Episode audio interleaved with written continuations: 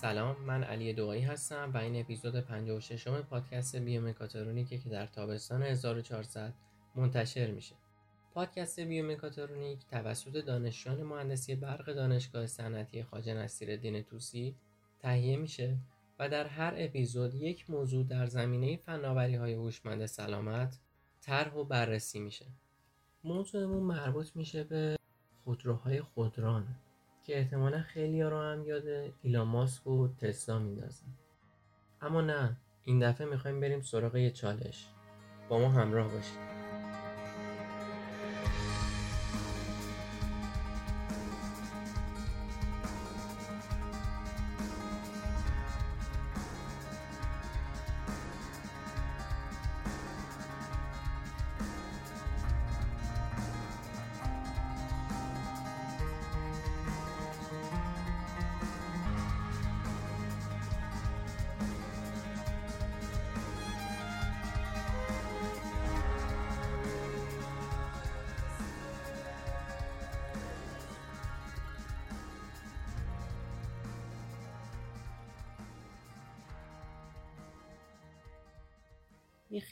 خیابون چاربانده رو تصور کنید که دو لاینش به خاطر یه چاله بزرگ و کارگرا که دارن اونجا کار می‌کنن از دسترس خارج شده. احتمالا یه سری مانع کله قندی نارنجی هم اونجا باشه. یه کارگر هم در حالی که توی دست چپش یه تابلوی استوپه با حرکت دست راستش داره اشاره می‌کنه که بیایم بریم. من و شما به عنوان انسان اینجا به این فکر نمی کنیم که به علامت دست راستش توجه کنیم یا به تابلویی که تو دست چپشه بدون هیچ شک و تردیدی خیلی آروم و روون از کنارش رد میشیم بدون که کوچکترین توقفی داشته باشیم. اما این موقعیت به احتمال زیاد یه خودروی خودران رو تو مسیرش متوقف می‌کنه. ممکنه متوجه علامت استوب و اینکه چطور بهش واکنش نشون بده بشه. اما اون اشاره دست راسته به نظر پیچیده تر از این حرف میاد.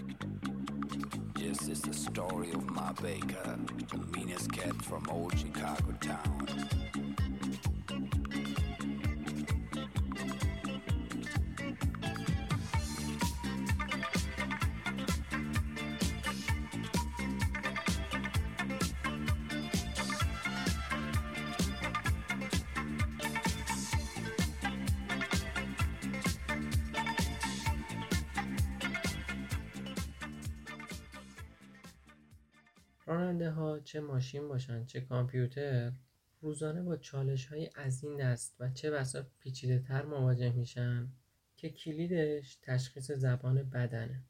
مثلا یه گوشه ای از یه چهارراه رو تصور کنید که یه آبری که آماده عبور از چراغه یهو وای میسته تا گوشیشو چک کنه. در عین حال دستش رو طوری حرکت میده که انگار به ماشینی که قصد گردش به راست داره داره اشاره می‌کنه که مستقیم برو. کنار همین فرد فرد دیگه وایستاده که داره به دوستش که اون ور خیابونه دست تکون میده. اما این یکی به حرکتش ادامه میده. یه راننده انسانی این حرکت ها و رفتارها رو به سادگی توی یه چشم هم زدن متوجه میشه. اما یه ماشین چی؟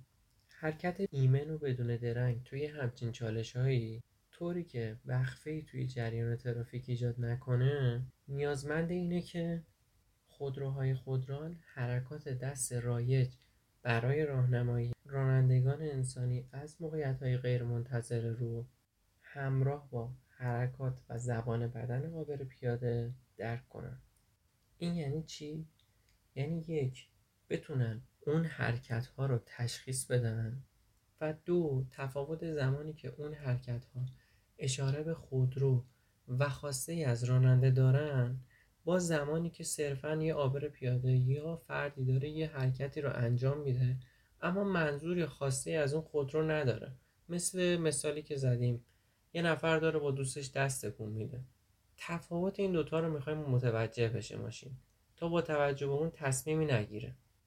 چندین سال دور دنیا توسعه دهنده های خودروهای خودران تلاش می‌کنن تا به ماشین های خودران حداقل چند تا حرکت ساده رو یاد بدن. که اوایل تمرکزشون روی علائم از طرف دوچرخه سواران بوده.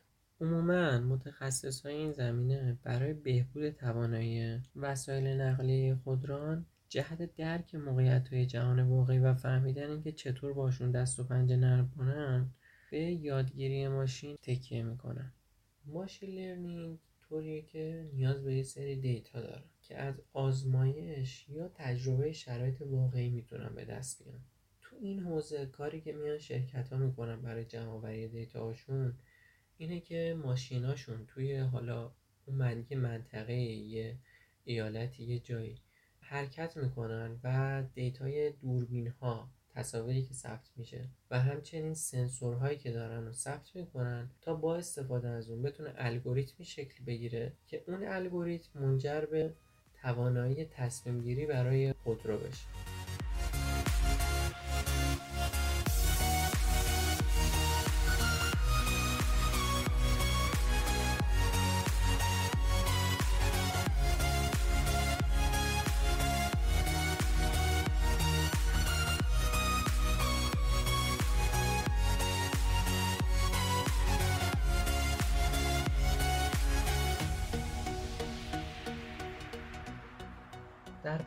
به یادگیری ماشین و دیتاهایی که نیاز داره اشاره کردیم.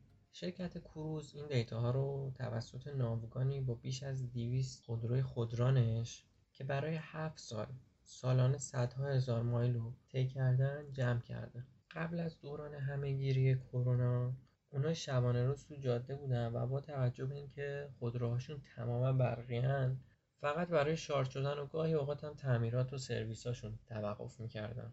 اونا معتقدن که ماشیناشون سریع یاد می‌گیرن. چون تو خیابونای پرفراز و نشیب سانفرانسیسکو که یکی از پیچیده ترین محیط های رانندگی حرکت می‌کنن. خب اگه بخوایم راجع به دلیل این پیچیدگی صحبت کنیم باید بگیم که توی جاده های بین شهری وضعیت فرق می‌کنه. اونجا خودرو فقط باید بدون خودش کجاست و ماشین های دیگه نسبت به خودش توی چه موقعیت و فاصله این قرار دارن. اما وقتی وارد محیط شهری بشیم قضیه یکم فرق می‌کنه. آبرای پیاده خطوط آبر پیاده چراغای راهنما ماشینایی که توی چهارراهها به هر طرفی ممکنه برن اینا تازه فقط بخش اوله.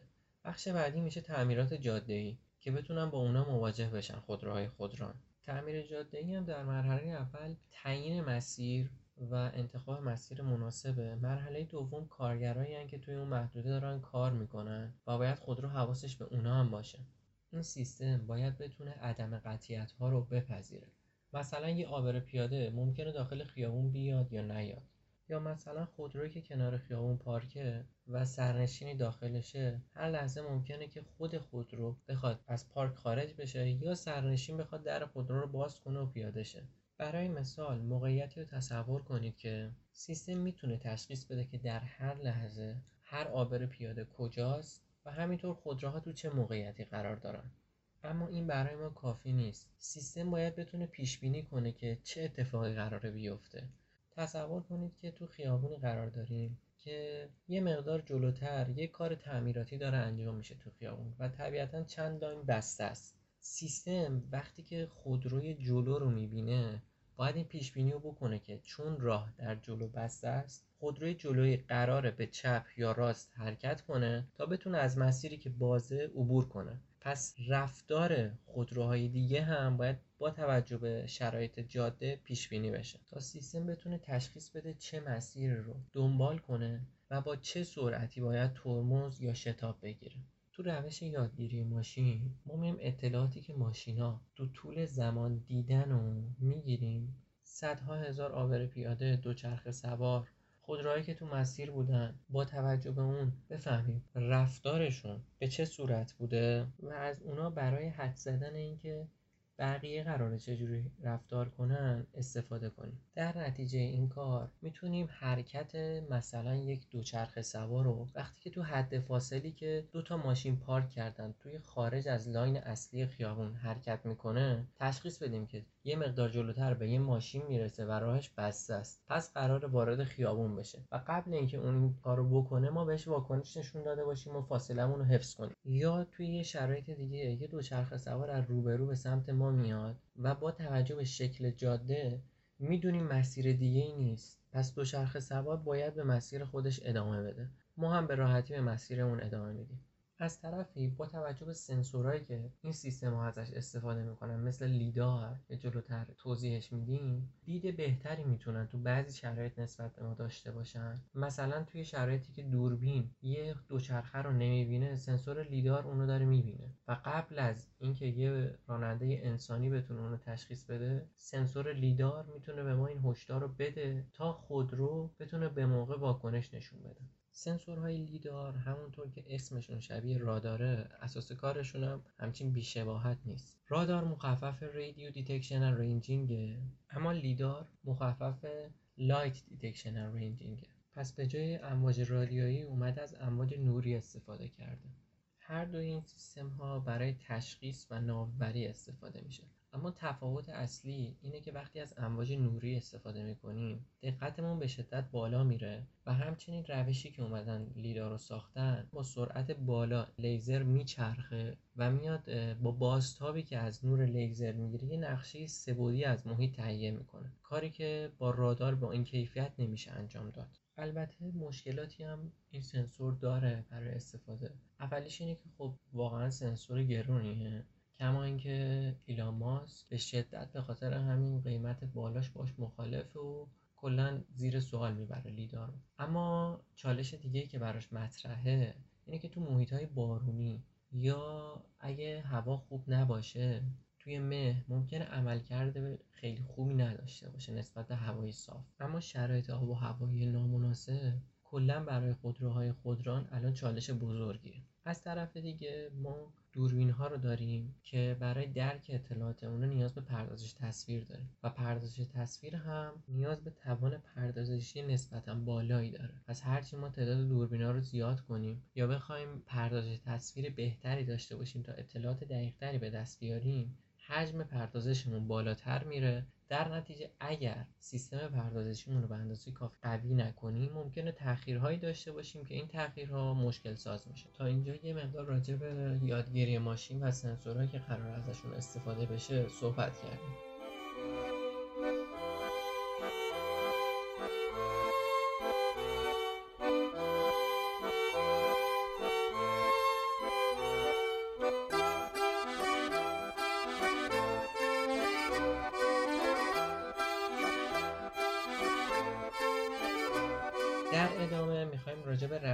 کمپانی کروز برای درک صحیح حرکتها و علائم دست و زبان بدن افراد استفاده می‌کنه صحبت کنیم.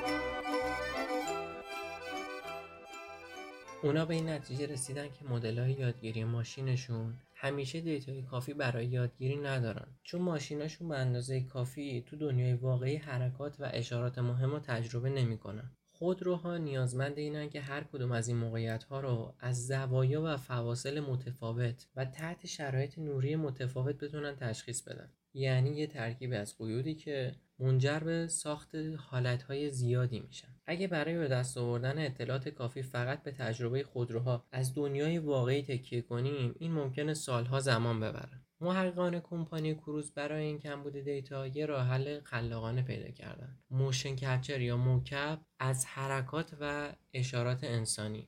یه روشی که توسعه دهندگان بازی ها ازش استفاده می‌کنن. کروز گیم دیولوپرها رو به خاطر تخصصی که تو شبیه سازی محیط های پرجزئیات دارن استخدام کرده برخی از اونها جمعآوری دیتا و اطلاعات رو بر عهده گرفتن تا تو آموزش خودروها برای درک حرکات استفاده کنن. اولین کار تیم جمعآوری اطلاعات تهیه یه لیست جامع از روش هایی که افراد از زبان بدنشون برای برقراری ارتباط با سایرین استفاده می‌کنن بود. مثلا وقتی که با اشاره دست تاکسی می‌گیریم یا هنگام قدم زدن با تلفن صحبت می‌کنیم. اونا با دستوراتی شروع کردن که خودرو ممکنه اشتباها اونو به عنوان دستوری برای خودش در نظر بگیره. مثل همون مثالی که عابر پیاده برای دوستش دست می‌داد. بعد سراغ حرکات دیگه ای رفتن که در فاصله کمتری نسبت به خودرو اتفاق می افتادن. اما مستقیما به خودرو اشاره نداشتن. مثل پارکبانایی که تو line کناری ماشینا رو به یه گاراژ یا پارکینگ هدایت می‌کنن. یا کارگرای ساختمونی که با در دست داشتن تابلویی از خودروها می‌خوان که موقتا متوقف بشن یا سرعت خودشون رو کاهش بدن. در نهایت لیستی از پنج پیام اصلی ساخته شد که با استفاده از حرکات ارتباط برقرار می‌شد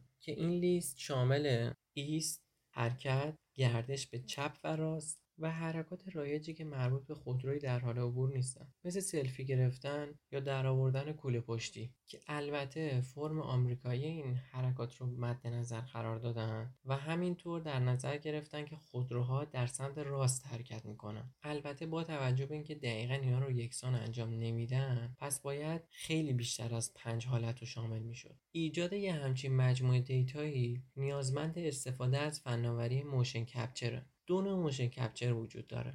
نوری و غیر نوری. نسخه نوری motion capture از تعداد دوربین که معمولا بین 25 تا 125 تاست توی ساختار بزرگ شبکه مانند که محیط اطراف و احاطه کرده استفاده می‌کنن. در این روش از تعدادی مارکر استفاده میشه که روی لباس مخصوص سوار میشن. نحوه کار این روش به این صورته که دوربین ها موقعیت مکانی مارکرها رو با توجه به بازتاب و نور منعکس شده توسط اونها ضبط می‌کنن. با این سیستم ها حتی می‌تونیم حرکات با جزئیات بالا مثل حرکات و حالات صورت رو ثبت کنیم که تو سینما امکان اینو ایجاد می‌کنه که شخصیت های غیر انسانی رو با تصاویر و حرکات صورت طبیعی تری به تصویر بکشن مثل فیلم آواتار. همینطور تو صنعت بازیسازی حرکات ورزشکاران رو برای بهبود بازی های ویدئویی با مضمون ورزشی ثبت می‌کنن. اما motion capture نوری باید توی یه محیط استدیویی با تنظیمات پیچیده چند دوربین مورد استفاده قرار بگیره که به همین دلیل کروز به جای این روش روش غیر نوری مبتنی بر سنسور رو انتخاب کرده. این تکنولوژی که به سیستم های میکرو الکترومکانیکی متکیه قابل حمل بیسیم و بی‌نیاز از محیط استدیوییه که به ما این امکان میده که در محیط های غیر استدیویی و دنیای واقعی ازشون استفاده کنیم لباس motion capture تیم کروز شامل 19 پکیج سنسوره که به نقاط اصلی بدن از جمله سر، سینه، مفاصل هر ران، شونه، بازو، ساعد و پا متصل میشه. هر پکیج سنسور حدودا به اندازه یک دایره به قطر 3 سانتی متره که شامل یک شتاب سنج، یک ژیروسکوپ و یک مگنتومتر یا مغناطیس سنجه. همه اینا به یک کمربند که شامل باتری، کنترلر و فرستنده است متصل میشن. این داده ها از طریق فرستنده بیسیم به لپتاپی که نرم افزار اختصاصی تو اون در حال اجراست ارسال میشن که به مهندسین امکان رو میده که داده ها رو به صورت real time مشاهده و ارزیابی کنن. اونا پنج داوطلب از تیم مهندسان کروز با ویژگی ها و مشخصات متفاوت بدنی از جمله تفاوت در قد، وزن و جنسیت رو انتخاب کردند. این افراد با پوشیدن لباس مخصوص در مکانهایی که در اونها تداخلات الکترونیکی نسبتا کم بود شروع به کار کردن. هر یک از مهندسان که حالا نقش بازیگر رو داشتن با یک حالت تی شکل یعنی صاف ایستادن پاها به هم چسبیده دستاشون هم رو به بیرونه برای کالیبراسیون سیستم موشن کپچر شروع به کار کردن از اینجا به بعد بازیگرها یکی پس از دیگری حرکات و اشارات رو با توجه به لیستی که تیم در ابتدا از داده های دنیای واقعی تهیه کرده بود انجام دادن در طول هفت روز از بازیگرها خواسته شد این حرکت ها رو بارها و بارها انجام بدن و از هر دست به طور جداگانه و گاهی با هم استفاده کنند.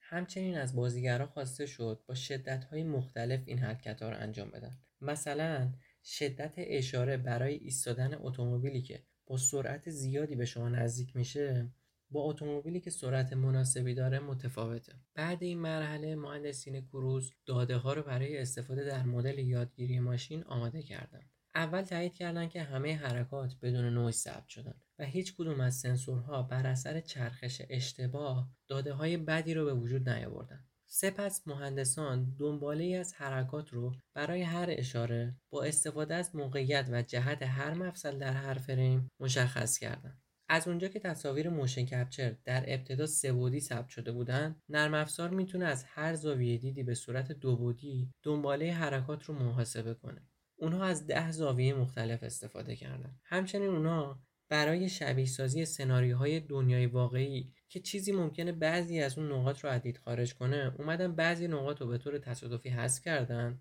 و مجدد با چرخش تدریجی زاویه دید نسبت به نقاط باقی مانده تغییرات بیشتری ایجاد کردن. از مزایایی که این روش داره می‌تونیم به این موارد اشاره کنیم که اولا حرکات توسط افراد مختلف انجام شده. پس تفاوت‌های بین نحوه انجام اشارات در افراد مختلف در نظر گرفته شده. دوما مشاهده از دیدگاه ها و زوایای مختلف انجام شده و سوما به دلیل اینکه ساختار اسکلتی انسان فارغ از سبک و رنگ لباس و همچنین شرایط نوری ثابته داده ها به طرز قابل توجهی تمیز و دقیقن. در نتیجه این data ی خوب به ما این امکانو میده تا سیستم یادگیری ماشینمون رو با کارایی بالاتری آموزش بدیم. وقتی خودروها با داده های گرفته شده از motion capture آموزش می‌بینن برای هدایت خودرو در سناریوهای مختلفی که در شهر باهاش مواجه میشن آماده ترن یکی از این موارد راهسازی و ساخت و سازه در سان فرانسیسکو همیشه پروژه های زیادی در حال اجرا که در نتیجه خودروها معمولا با کارگرانی مواجه میشن که ترافیک رو هدایت می‌کنن. با استفاده از تکنولوژی motion capture اتومبیل ها می‌تونن در حین درک حرکات دست در اطراف چندین کارگر به راحتی مانور بدن. شرایطی رو در نظر بگیریم که سه کارگر ساختمانی مسیری که قرار خودروی خودران عبور کنه رو مسدود کردن. یکی از اونها ترافیک رو هدایت می‌کنه و دو نفر دیگه در حال ارزیابی خسارت جاده هستن. اونی که ترافیک رو هدایت می‌کنه یه تابلو توی یه دستش داره که مثل علامت ایست هشت ضلعیه اما روی اون نوشته slow با دست دیگهش داره اشاره می‌کنه تا ماشین ها مستقیم حرکت کنن. برای عبور ایمن خودروی خودران اون شخص رو به عنوان کسی می‌شناسه که ترافیک رو کنترل می‌کنه. حرکات فرد رو به درستی تفسیر می‌کنه که باید به line دیگه تغییر مسیر بده و به جلو حرکت کنه و ضمنا خودروی دیگه که از سمت مخالف به تقاطع نزدیک میشه و به نظر می‌رسه حق تقدم داره رو نادیده بگیره. آموزش خودروهای خودران برای درک اشارات تازه شروع کاره. این سیستم ها باید قادر باشن چیزی بیش از حرکات اساسی فرد رو تشخیص بدن. تیم کروز در حال آزمایش سیستم موشن کپچرشون با استفاده از فیلم های جمع شده توسط خودروهای آزمایشیشون حین حرکت در دنیای واقعی هستن. همچنین در حال آموزش سیستم هاشون برای درک مفهوم انسانی که یه شی رو حل میده یا می‌کشه هستن. چون برای مثال معمولا رفتار انسانی که دوچرخه رو حل میده با انسانی که سوار دوچرخه هست متفاوته. اونا همچنین قصد دارن تا دیتا ستاشون رو توسعه بدن تا خودروهاشون بتونن حرکات و اشارات دوچرخه سوارا رو بهتر درک کنن. به عنوان مثال برای یه دوچرخه سوار دست چپ رو به بالا با زاویه 90 درجه آرنج به این معنی که دوچرخه سوار می‌خواد به راست بپیچه. همچنین اگه دست راست مستقیم به بیرون اشاره کنه به همین معنیه. البته فعلا خودروهای اونا دوچرخه سوارا رو تشخیص میده و به طور خودکار سرعتش رو کم می‌کنه تا فضای کافی رو برای دوچرخه سوار ایجاد کنه. با این حال دونستن معنی اشارات دوچرخه سوارا به خودروهای خودران این امکان رو میده تا مطمئن باشن که دوچرخه سوار و فضای کافی برای انجام حرکتی که علامت دادن رو دارن تا باعث توقف کامل خودرو و ایجاد ترافیک غیر ضروری نشه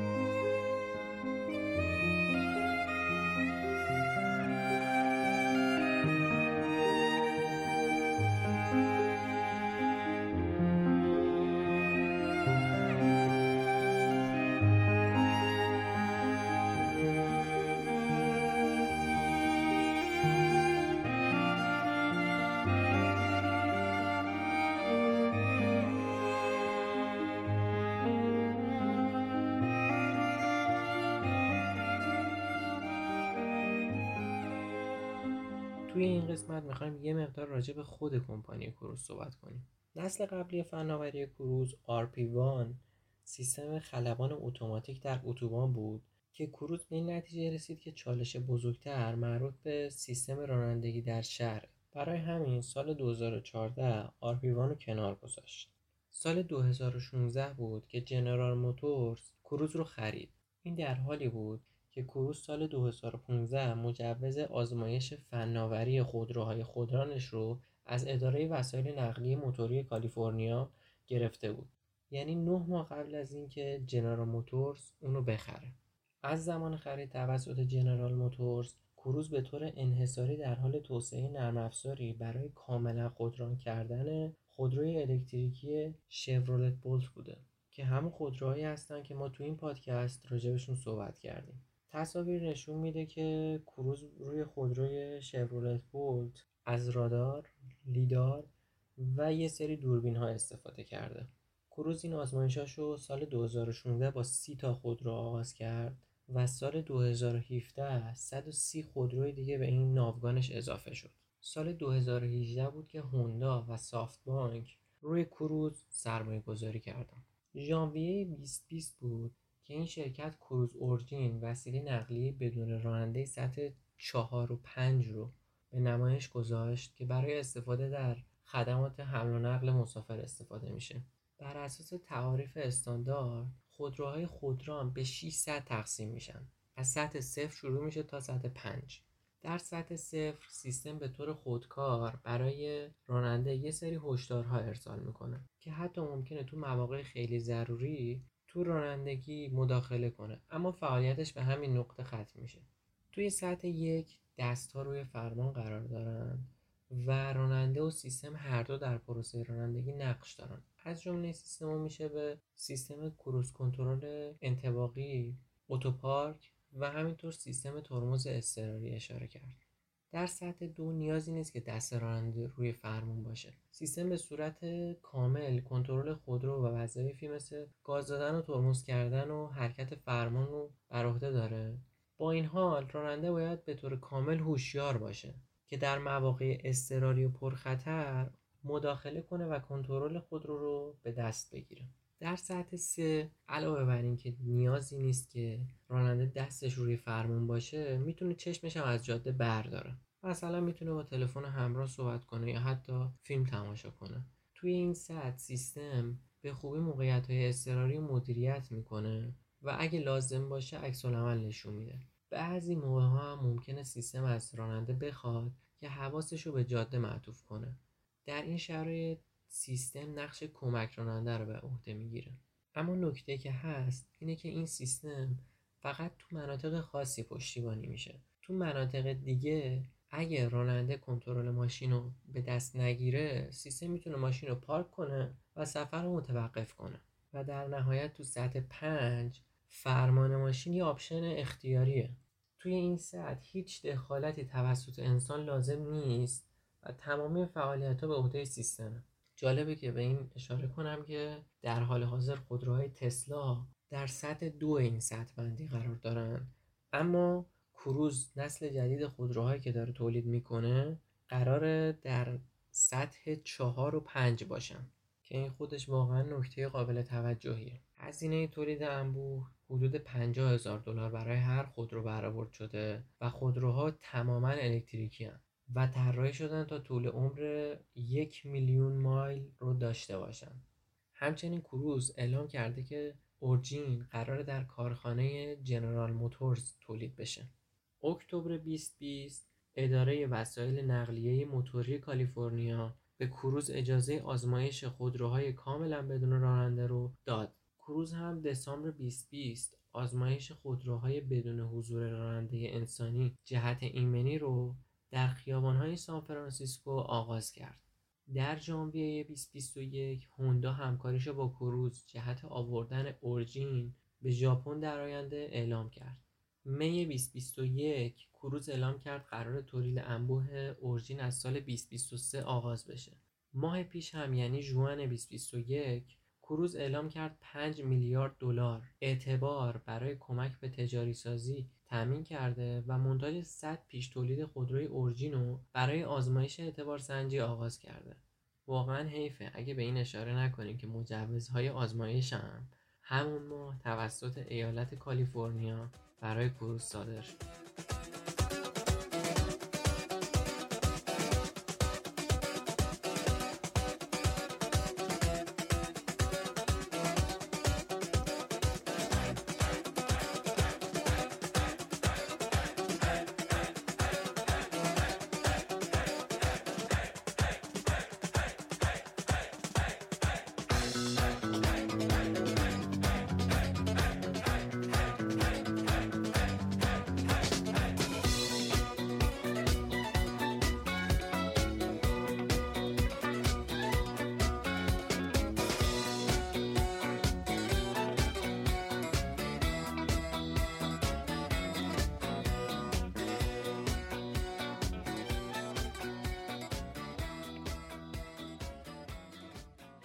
سال 1885 کارل بنز خودرو رو اختراع کرد. همون سال این ماشین رو برای اولین آزمایش رانندگی عمومی پیش مردم برد و اتفاقی که افتاد این بود که کوبیدش به دیوار.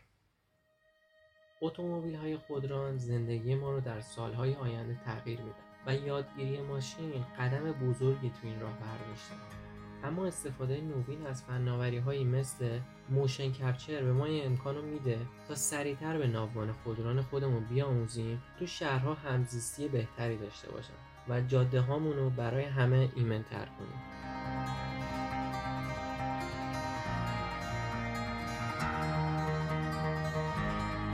امیدوارم از این پادکست لذت برده باشید و ممنونم که تا پایان با من همراه بودید.